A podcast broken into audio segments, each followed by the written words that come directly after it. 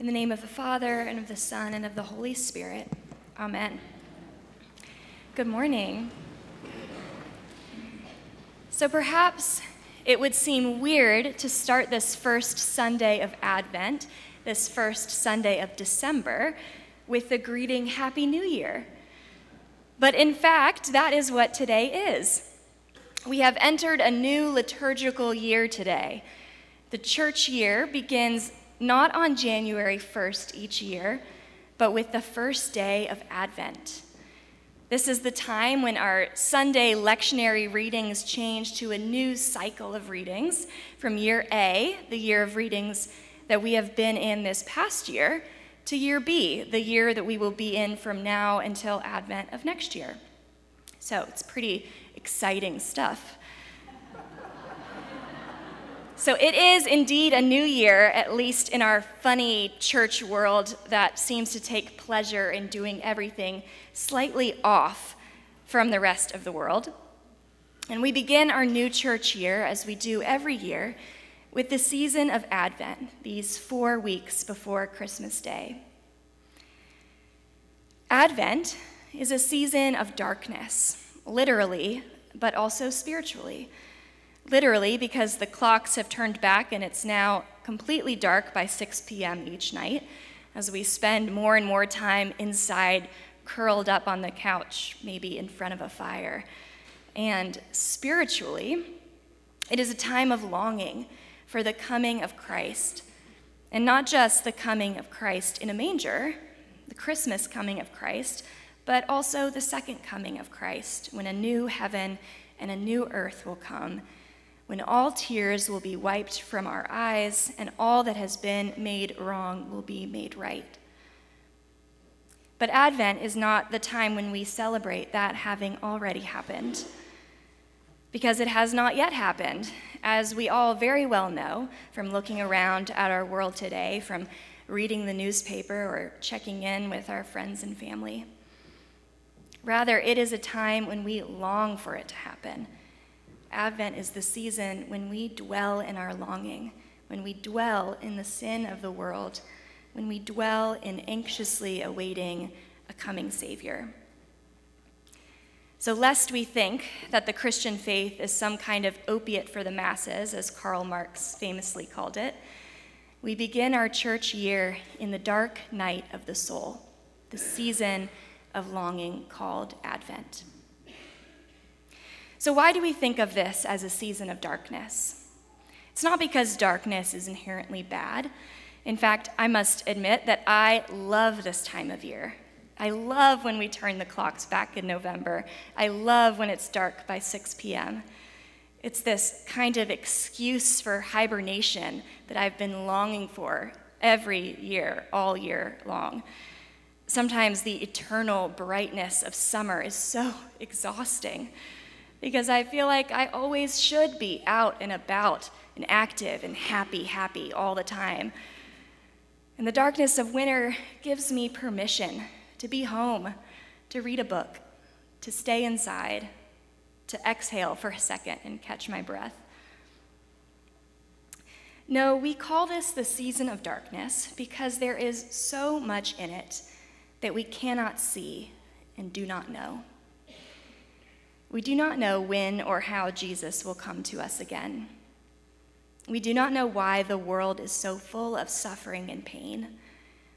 We do not know why our hearts are so full of despair, or perhaps why, as we reflect on our happy lives, we have this nagging feeling of sadness. We do not know why. In many ways, we are left in the dark. Our passage today from Isaiah for this first Sunday of Advent is a plea to God to come to earth, a supplication for an advent or a coming of God. In this passage, we're met with God's people, the Israelites, who've been handed over from one dominating empire to another. They were exiled to Babylon, taken over by the Babylonian Empire, and now have been subsumed into the Persian Empire instead. They go from despair to despair. Where is God, they say? We have seen you intervene before, Lord. We have seen you make yourself known by fire to Moses in the burning bush and by water in the parting of the Red Sea. So why not now? Where are you, God?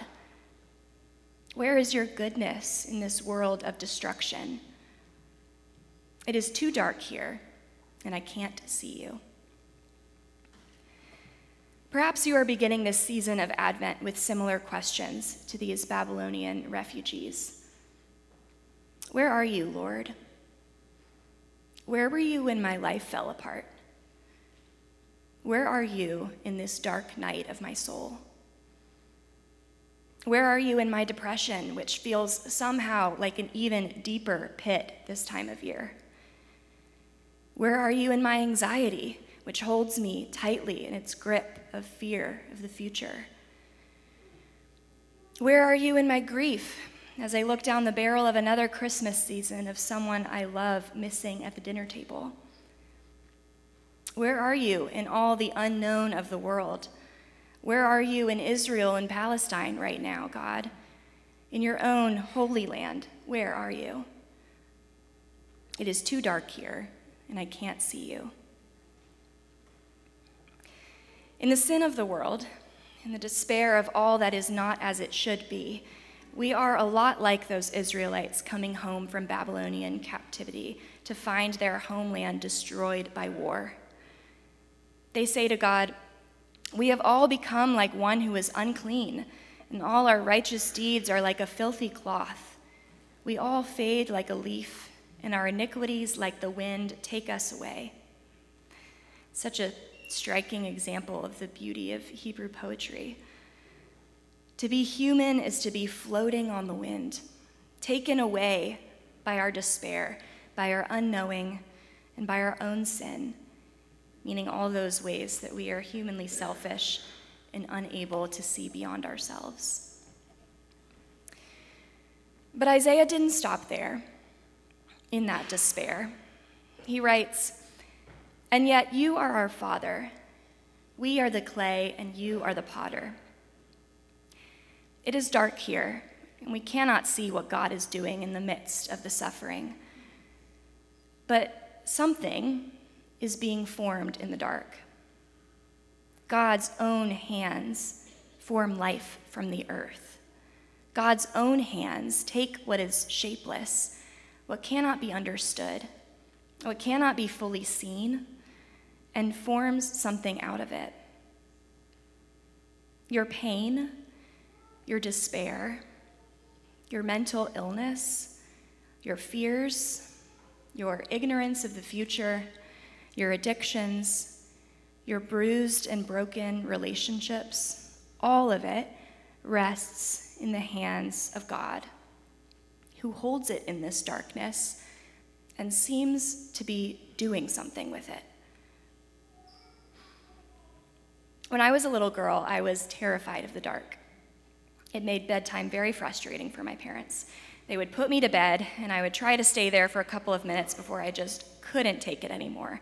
And I would take a blanket and bring it out into the brightness of the lit hallway next to their bedroom door. And this was my routine for years as a young child. But one way that I realized that I could eventually fall asleep in my own dark bedroom was if I made sure that I always went to bed before they did, before they fell asleep. The idea of my parents downstairs watching TV together, just the idea that they were down there awake and doing something, allowed me to feel safe enough to finally be in the dark. So I started sending myself to bed when I knew that they'd still be up for a while, which is such an eldest child thing to do and I'd fall asleep to the sounds of them moving around downstairs. My parents were awake. They were aware of what was going on in our house. And so I knew that I was finally safe here up in the dark. When we feel consumed by the darkness of our world, or the darkness of our minds, or the darkness of our circumstances, when we cannot see what's ahead of us, well, God is right there. God is awake, so that we can rest.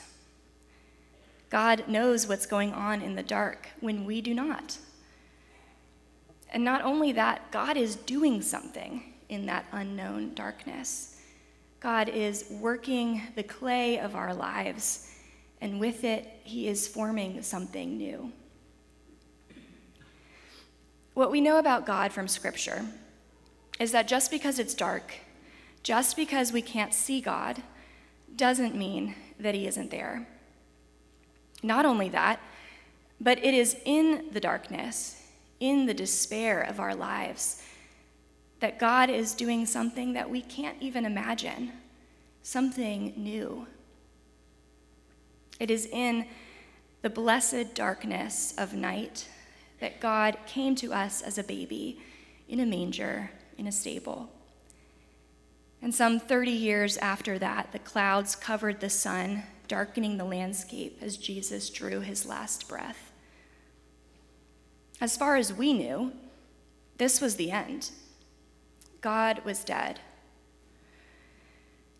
But in that darkness, God was still the potter working the clay and making all things new. What was unknowable was finally understood as hope dawned anew in resurrection brightness. Amen.